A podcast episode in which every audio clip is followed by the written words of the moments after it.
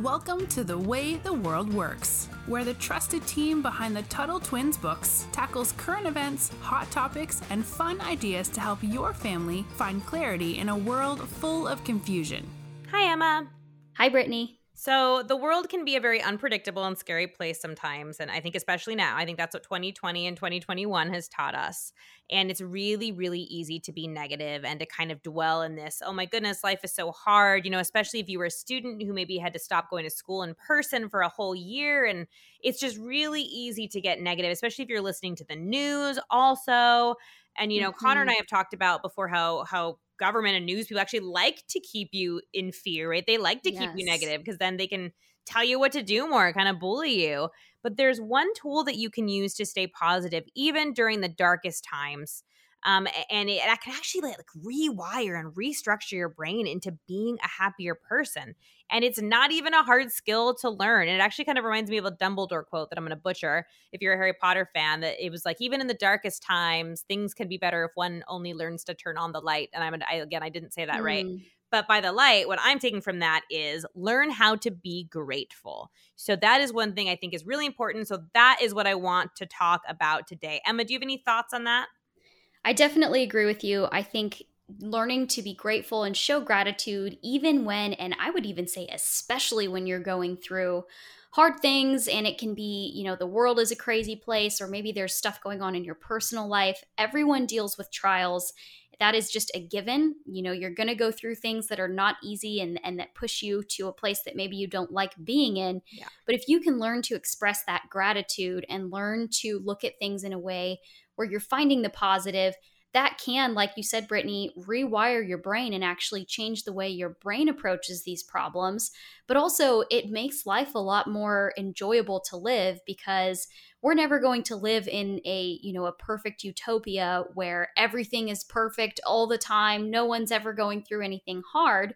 We know that we're going to deal with stuff we don't like. So learning to, you know, work through that and actually get through it and have these things become a positive where you get stronger and you learn things is such a valuable thing to know how to do. And I really do think, like you said, Brittany, that all starts with gratitude. Absolutely. And there's actually, I'm like, oh, there's this great article, and I'm the one who wrote the article. But once again, there's this great article, which I wrote. That talks about how you can rewire your brain for success and happiness. And so there was actually a study by psychologists, and those are doctors who study the mind, right? So their whole thing is how they can help people have a better quality of life. And they did a bunch of studies where they took people who were depressed, so people who are very sad, but they're sad because of something that might be wrong in their brain, or maybe they had a really hard life, but for some reason they're just not as happy as other people. And so they tried a couple different strategies on how to get them out of this depression they were stuck in. Mm-hmm. And they found out that the people who were both talking to their therapists about what were bothering them, but were also keeping a gratitude journal, they were like exponentially, which means like a whole lot happier than people who were not doing that. And I think that's really cool. But then they took, and I'm going to link to the article, so hopefully I'm not saying this wrong. I believe they even did like brain scans and actually saw new like neural pathways, meaning like it had actually changed stuff in their brain by just having a better outlook on life. And you hear people say things like that, like, oh, just change your outlook on life. And it sounds so simple that sometimes it makes you angry. I think especially if you're going through a hard time and someone's just like, well, think positively. You're like, you don't know what I'm going through. You don't, you know, don't tell me that. But it really does help. And just to share a personal, you know, experience. So I have a family member who's going through cancer that may not live right now. And that's been really hard for me. Mm-hmm. And so for me to fill out a gratitude journal, which I do every morning, there were days I was like, why should I fill this out? You know, I don't want to fill this out. I have nothing to be grateful for. And it's not huge things. It's not like I'm grateful that I'm a millionaire, because I'm not. It was things like, I'm grateful that I have blankets on my bed because there are people who don't. I'm grateful that I have a roof over my head. I'm grateful that I have, you know, friends that when life gets really hard, when I have these problems, that I can call and I can say, you know, I'm struggling right now. I'm having a hard time.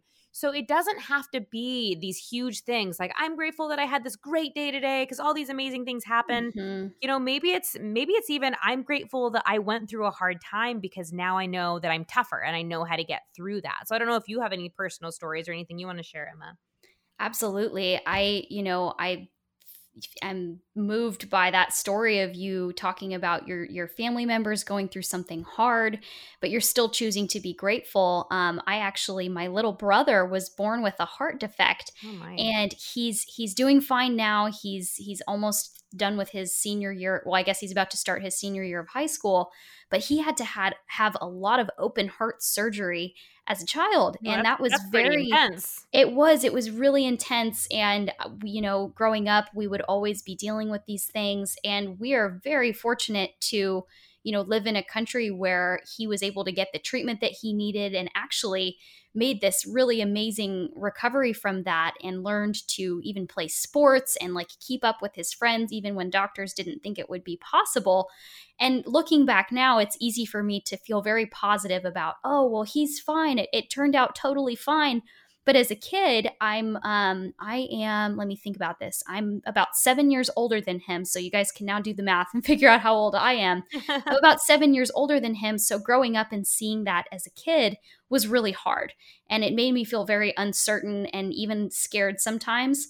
But my parents would, you know, I didn't know what to call it, but they would reassure us, hey, we have a roof over our heads. Mm. We are good. We are covered. And we believe that Henry, that's my brother's name, we believe that Henry's going to be okay. And this stuff is scary and it's hard to go through, but we are all learning how to get through this together. And we did. And he ended up being okay. And there are a lot of people who are not so fortunate where maybe things don't work out like that. But I think the people who come out of that in the healthiest place and the best equipped to deal with hard things are the ones who learn to be thankful for the things that they do have. And again, Brittany, you talked about how that's not always an easy thing to hear when you're in that place. So that's why I think it's so important to build that maybe before you go through things like that. It's really important to practice this. Maybe if you're not there, maybe there's nothing in your life. Hopefully there's nothing in your life, if you're listening to this, that really is that hard and you're going through this crazy trial. But learning how to handle things that are difficult when they're small, if you can build that muscle and rewire your brain to see things positively and to approach things in a way that's not, you know, woe is me, everything is going wrong, but that's what can I do here? How can I grow from this? If you can build that muscle when you're going through minor trials, when you get to the really big stuff, the really hard stuff with your family and with health and things like that, you're going to be so much better prepared to handle that and to deal with that from a healthy place. That's why it's so important, especially when you're young, to really focus on building that, because I consider it a muscle. It's the more you work it, the more you strengthen it, the better it's going to be able to help you when you need it. I'm so glad you said that, because that's exactly right. And sometimes when everything's going well, we don't think about that, right? When everything's going well, we're like, well, what's going to go wrong? Everything's so great. But you reminded me of a book I love called There's No Such Thing as a Dragon. And it's about a little boy. Basically, I won't spoil the story, but it's about a dragon that nobody can see until the dragon gets so big, nobody can deal with it. Mm-hmm. And so what I liked what you said is it's important to be grateful for things. And I highly recommend keeping a gratitude journal while things are going well. That way, when you do see a problem, you're able to kind of see what it is and then realize what you have to be grateful for. And then maybe your situation won't get so out of hand where you're overwhelmed with everything going wrong. You'll be able to see that thing in your life that's going well. I pulled a couple quotes for us to share, and I have one for you to share, Emma, if you don't mind reading one of them, and then I'll share mine. Yes, here is this quote here. It's a funny thing about life. Once you begin to take note of the things that you are grateful for, you begin to lose sight of the things that you lack. I love that. Isn't that good? And I forgot to say who wrote it, so I will link to the page where I got these. But then I found one that I really liked, and that is, gratitude turns what we have into enough and more. It turns denial into acceptance, chaos into order, which we kind of talked about, confusion into clarity, and it makes sense of our past and brings peace for today and creates a vision for tomorrow. And I thought that was just so good. And I think in addition to making our own lives better, you know, there's actually kind of an economic lesson in this as a side note. Being grateful for what you have means that you're not envious of what others had. And we talked about just a couple episodes about where people think there's not enough of the pie to go around. There's only so much wealth to go around. Well, a lot of that stems from envy. a lot of communists and socialists and people who talk about equality, they get angry that other people don't have, or they don't have what other people have. And this is something Connor and I actually talked about in an episode about Mises, and how Mises actually thought that this mindset was like a, almost like a mental illness, because it was like you became obsessed with what other people had, that you weren't thankful for what you had. You weren't looking at what you were able to do because you were letting, you know, jealousy ruin everything. So just imagine what you could do if instead of you were looking around and saying like, oh, I don't have this, I don't have that. Imagine how much different your life would be if you had this gratitude journal and you had a list of everything you had to be thankful for.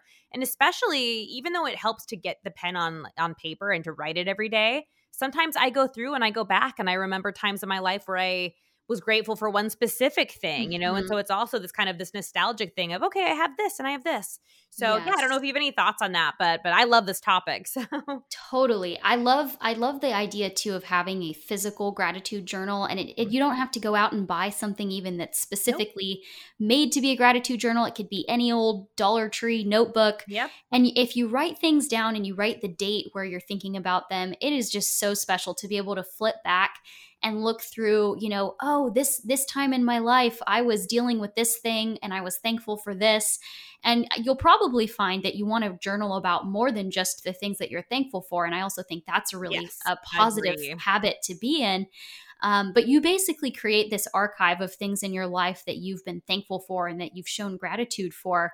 And that's a really powerful thing to look back on, maybe when you are going through something hard, looking back and seeing all of the things that you have enjoyed and that you've had in your life that have brought you joy and that you've been grateful for. That is just such an awesome thing to be able to do. So I guess as a takeaway, I would just recommend go find a journal. It doesn't need to be fancy, and just start writing down a couple things you're thankful for each day, and maybe some thoughts to go with it, and just the date.